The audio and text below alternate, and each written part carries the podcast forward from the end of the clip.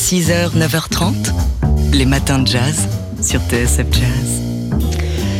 Il y a dix ans, euh, en ce mercredi 3 février 2021, il y a dix ans, nous quittait le poète, romancier, essayiste, auteur dramatique martiniquais Édouard Glissant. Édouard Glissant qui a participé activement euh, à la lutte anticoloniale dans les années 50, notamment en créant le, Front anti-guyanais pour l'autonomie. Et puis il a créé euh, à la Martinique l'Institut d'études martiniquais, un lycée privé pro- promouvant également un enseignement ancré dans l'histoire et la géographie antillaise. Il a pris la direction du courrier de l'UNESCO en 1981 avant d'être nommé euh, professeur en 1988 à l'université américaine de Bâton Rouge en Louisiane, puis à l'université de New York. Édouard Glissant avait eu le prix Renaudot en 1958 avec son roman La Lézarde et euh, il était, il est resté et il restera pour toujours euh, le théoricien de la créolisation. Moi, la créolisation, c'est, c'est le métissage euh, euh, qui produit de l'imprévisible. Euh, pour moi, le, métissage, c'est un- une, étape absolument décisive, mais, mais qui n'est pas déterminante. Parce que on peut concevoir un métissage mécanique, c'est-à-dire qui fait des résultats prévisibles. Pour moi, la colonisation, c'est la colonisation des cultures du monde d'aujourd'hui, dans leurs particularités, leur diversité, leurs différences, euh, qui, se, mettent en contact et qui produisent de l'imprévisible. Euh, euh, ce métissage des cultures produit de l'imprévisible. Alors du coup, bah, il racontait que la créolisation était au cœur de la musique et en particulier du jazz. Ouais, faisant référence à ces euh, esclaves noirs réduits, réduits à l'état de bête et qui ont eu la force, dit-il, de créer des musiques métaphysiques, joyeuses, nouvelles, le jazz donc notamment, une prouesse qui relève d'un inattendu extraordinaire, comme il le soulignait en parlant de la créolisation il y a, il y a quelques instants. Édouard Glissant, dont on se souvient aujourd'hui dans les matins de jazz, dix ans après sa disparition. 6h, 9h30, les matins de jazz. Laure Alberne, Mathieu Baudou. Car oui, Gad Elmaleh qui est sur tous les fronts aujourd'hui sur TSF Jazz, qu'on a écouté il y a quelques minutes comme chanteur de jazz avec un extrait de son premier album hommage à Claude Nougaro, eh bien ce soir passera sa casquette d'animateur euh, sur TSF Jazz entre 19h et 20h avec son émission mensuelle Gad Partagé dans laquelle aujourd'hui il reçoit le batteur Manu Katché. Et ce qui ressort entre autres de cette émission, euh, outre ben, une grande convivialité, c'est que, bonne nouvelle, le jazz n'est pas mort, il bouge encore et même c'est le nouveau rock. J'ai envie de parler de tellement de choses, Manu. Je crois qu'on n'a pas assez de temps pour se dire tout. Euh, on a tellement de choses à dire. Mais on peut parler du jazz. Ouais. Et il y a un truc que j'aimerais dire par rapport au jazz, parce que souvent, quand tu cites le mot jazz, c'est un peu, on imagine pour une certaine génération le jazz à la papa. C'est-à-dire que c'est les années 50, c'est New Orleans, etc. Bon, Parker, l'héritage formidable, Coltrane, etc. Miles, d'accord, Monk et autres. Sauf que le jazz, je trouve que c'est la musique de rock d'aujourd'hui. Ah. Pourquoi je dis ça Parce que je pense que la musique de rock s'est arrêtée à Nirvana. Nirvana a vraiment changé les structures du rock depuis euh, Police et tout ce qu'on aime. Le rock s'est arrêté là. Ce qui veut dire que dans la structure, c'est intro, couplet, refrain, etc. Voilà, eux ils ont un peu déstructuré avec un son grunge. Le jazz, c'est une espèce de d'univers extrêmement mélangé, métissé. C'est-à-dire que ça vraiment, ça appelle toutes les influences. Si on regarde toute l'évolution jusqu'à aujourd'hui des gens comme Jacob Collier, Glasper, etc., il y a un mélange incroyable d'influences. Et c'est la seule musique qui le permette. Donc c'est une musique extrêmement riche et évolutive. C'est-à-dire que c'est la musique de demain.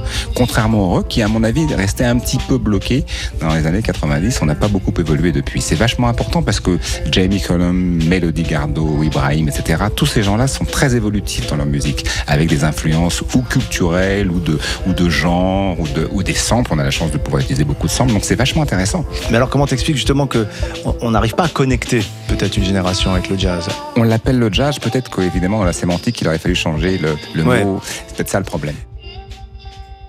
Le problème, c'est euh, comment on s'appellerait, surtout si on changeait de mot. Euh, conversation, donc, à bâton rompu ce soir entre euh, Gad Elmaleh et son invité, le batteur Manu Katché. Et si vous vous demandez ce qu'on entendait sous sa voix, c'était euh, Jacob Collier à sa relecture d'un morceau de Nirvana. Rendez-vous à 19h pour ce nouveau numéro de Gad Partagé. 6h, 9h30, les matins de jazz. Laure Alberne, Mathieu Baudou.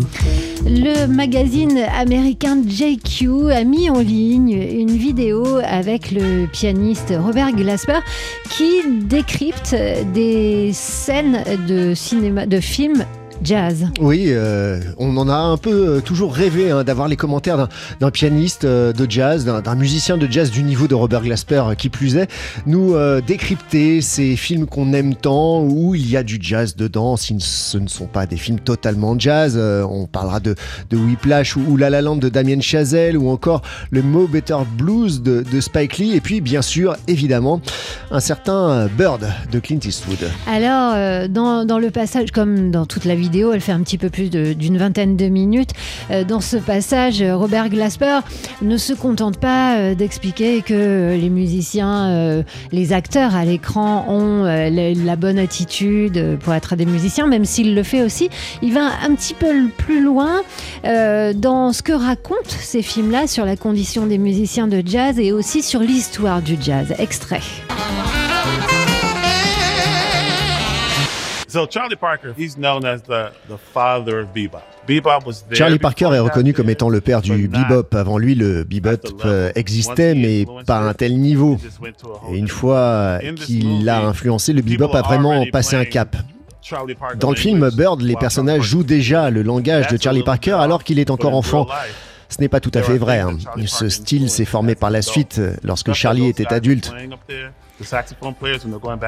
Ce que les saxophonistes jouent sur scène dans le film, ce sont des allers-retours, des va-et-vient. C'est ce que Charlie a initié en fait. Il a tellement influencé la musique qu'elle s'est élargie jusqu'aux musiques pop. Charlie a donné naissance à des artistes comme Coltrane qui à son tour a influencé énormément le free jazz. La musique se développe sans racines et s'élève à l'image d'un arbre. Voilà, Robert Glasper dans cette euh, vidéo mise euh, en ligne sur YouTube par le magazine américain JQ. Et donc, il, évoque euh, des scènes de ce Charlie Parker, certes, mais aussi de Miles Ahead, où il explique que Don Cheadle, lui, contrairement à d'autres comédiens qui jouent les musiciens, a la bonne attitude lorsqu'il incarne le personnage de Miles Davis, et notamment parce qu'il est musicien aussi. Une vidéo, donc, à voir sur YouTube. 6h, 9h30, les matins de jazz. Laure Alberne, Mathieu Baudou. Alors c'est un film que pour le moment on peut pas voir en France. Ah. Bon, c'est pas très malin de vous en parler, oui, Non, mais on avait C'est pas très malin. on avait quand même envie de, de le faire bah, parce qu'on espère qu'il va arriver. Euh, ça fait euh, deux ans hein, que le film est prêt, mais c'est seulement depuis quatre jours que ça s'agite un petit peu partout dans les médias américains parce qu'on peut le voir euh, sur différentes euh, plateformes de VOD, Streaming. de streaming. Un film qui s'intitule A Man and His Trumpet, The Leroy Jones Story. Un homme et sa trompette, euh, l'histoire de Leroy Jones. Leroy Jones, on ne le connaît que, très peu de ce côté-ci de l'Atlantique. C'est pourtant une figure euh, importante de la Nouvelle-Orléans et de la musique néo-orléanaise. Euh, il a un parcours de, de trompettiste légendaire hein, dans la Cité du Croissant, notamment parce qu'il a un peu chamboulé les habitudes des fanfares néo-orléanaises. Le jeune Jones prend la tête euh, donc euh, dans les années 70 à la Nouvelle-Orléans euh, du Fairview Baptist Church Band, la fanfare de l'église baptiste de Fairview et de la Hurricane Brass Band. Et puis il attire l'attention de quelques noms plus sur le devant de la scène, notamment un certain Harry Connick Jr. qui, le repère et qui l'embauche dans son big band en 1991. Alors, le documentaire retrace ce parcours, cette personnalité bonhomme. hein. Il- est extrêmement convivial et il a une bonne humeur communicative. Leroy Jones. Euh, le film célèbre aussi la culture, euh, l'histoire et évidemment la musique de la Nouvelle-Orléans. On y voit notamment Harry Connick Jr. qu'on écoute tout de suite. 6h, 9h30, les matins de jazz. Laure Alberne, Mathieu Baudou. Je crois que les derniers personnages tragiques se sont réfugiés dans des histoires de gangsters et de police.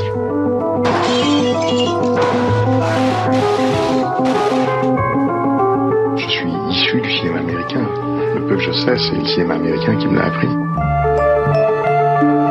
Quelle est votre plus grande ambition dans la vie? Devenir immortel. Et puis mourir. Jean-Pierre Melville euh, dans Pierrot le Fou, Non, euh, dans À bout de euh, souffle. À bout de souffle, pardon, et auparavant euh, Jean-Pierre Melville dans ce documentaire dont on vous avait parlé dans les matins de jazz il y a un petit moment qui nous avait vraiment tapé dans l'œil, qui s'intitule Melville, le dernier samouraï. On l'avait vu sur Arte. Alors on avait envie de vous faire entendre la voix de Jean-Pierre Melville parce qu'on a un cadeau à vous offrir aujourd'hui sur notre page tsfjazz.com. C'est le jeu du jour. C'est un livre d'entretien, un ouvrage assez mythique hein, quand on aime Jean-Pierre Melville. Le cinéma, selon Jean-Pierre Melville, entretien avec Rui Nogueira. Et il sort, il ressort aux éditions euh, Capricci. Euh, il était paru en 1973 euh, à, à l'origine. Euh, tout savoir donc sur le cinéma de Jean-Pierre Melville et le, cinéma à travers le regard de Jean-Pierre Melville. Si vous êtes amoureux du réalisateur du Samouraï, du Cercle Rouge, du Deuxième Souffle ou encore euh, de l'Armée des Ombres, Et on vous comprend. et on vous comprend parce qu'il n'y a rien acheté dans la filmographie de, de- de Melville, eh bien, ce, petit ouvrage d'entretien vous en dira plus et vous en connaîtrez plus sur son cinéma et son regard sur le cinéma. Un ouvrage donc euh, dans lequel il se plonge euh, dans chacun de ses films en les auscultant avec des questions pointues.